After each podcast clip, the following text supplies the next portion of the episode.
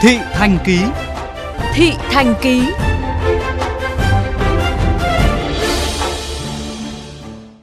Thưa các bạn, chỉ cần vào nhóm chợ online chung cư, chọn mặt hàng, nhắn số phòng là một lúc sau có thể nhận hàng tận cửa. Thanh toán chuyển khoản, đặt mua của hàng xóm nên độ tin tưởng cao hơn, lại không mất phí ship. Đó là những lý do khiến chợ online ở chung cư đang lên ngôi tại các đô thị đang giãn cách. Tuy nhiên, hình thức mua bán thuận tiện này cũng tiềm ẩn không ít rủi ro, ghi nhận của phóng viên Nguyễn Yên. Những ngày này, gia đình chị Đậu Thị Huyền và nhiều cư dân chung cư Cầu Giấy Centerpoint, quận Cầu Giấy chọn cách đều đặt mua thực phẩm, rau củ online và được ship hàng nội bộ tòa nhà. Một số người gom số lượng hàng lớn rẻ và sẽ bán theo kiểu hàng hóa có nguồn gốc, nhưng thực tế nguồn gốc rõ ràng ở đâu thì không biết. Thế nên là cư dân ở đây chúng tôi hay mua của người quen hoặc là ở quê gửi ra, chứ không mua của người lạ. Mua bán dễ dàng, sản phẩm đa dạng từ hoa quả, bánh kẹo đến thịt gia súc, gia cầm tươi sống hoặc được chế biến sẵn. Chợ online trong tòa nhà đang là lựa chọn của nhiều người. Thậm chí nhiều gia đình còn biến căn bếp thành hàng ăn, nấu bún, phở, cơm hộp, các món ăn chín rồi ship tận cửa cho khách. Những khu chợ nhộn nhịp này một mặt đáp ứng linh hoạt nhu cầu thực phẩm của cư dân, nhưng mặt khác cũng khiến công tác phòng chống dịch bệnh phức tạp hơn bởi việc giao nhận hàng thường xuyên không đảm bảo giãn cách giữa nhà với nhà, giữa tầng với tầng, tòa với tòa trong các khu đô thị lớn.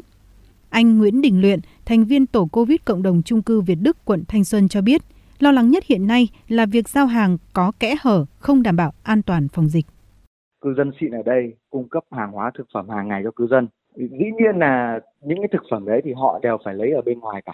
Khi mà lấy hàng ấy, cái đang phân vân chính là những cái đội ngũ shipper đấy. Giao cho cư dân thì đã khuyến cáo là không nhận hàng trực tiếp từ tay sang tay. Những xe hàng đến giao tại chung cư phải bắt buộc mời vào khai báo thông tin này, nguồn hàng từ đâu tới này.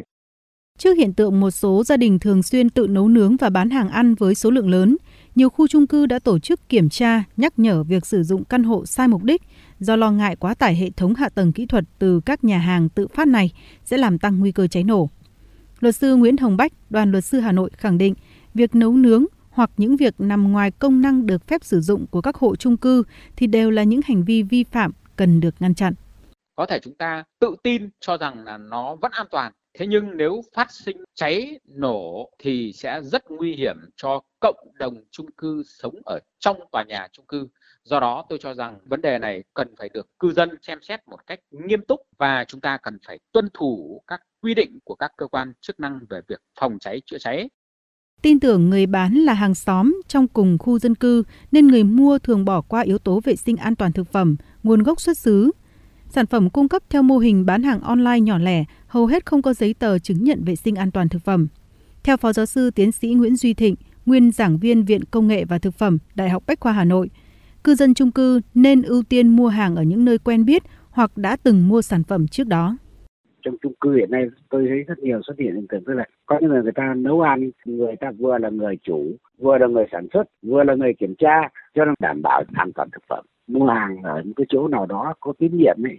Trong khi các cơ quan chức năng đang rất khó kiểm soát mặt hàng thực phẩm được bán trên chợ online bởi lượng người bán đông đảo, thì người dân cần thận trọng hơn khi mua hàng theo cách này để hạn chế những rủi ro đáng tiếc có thể gặp phải.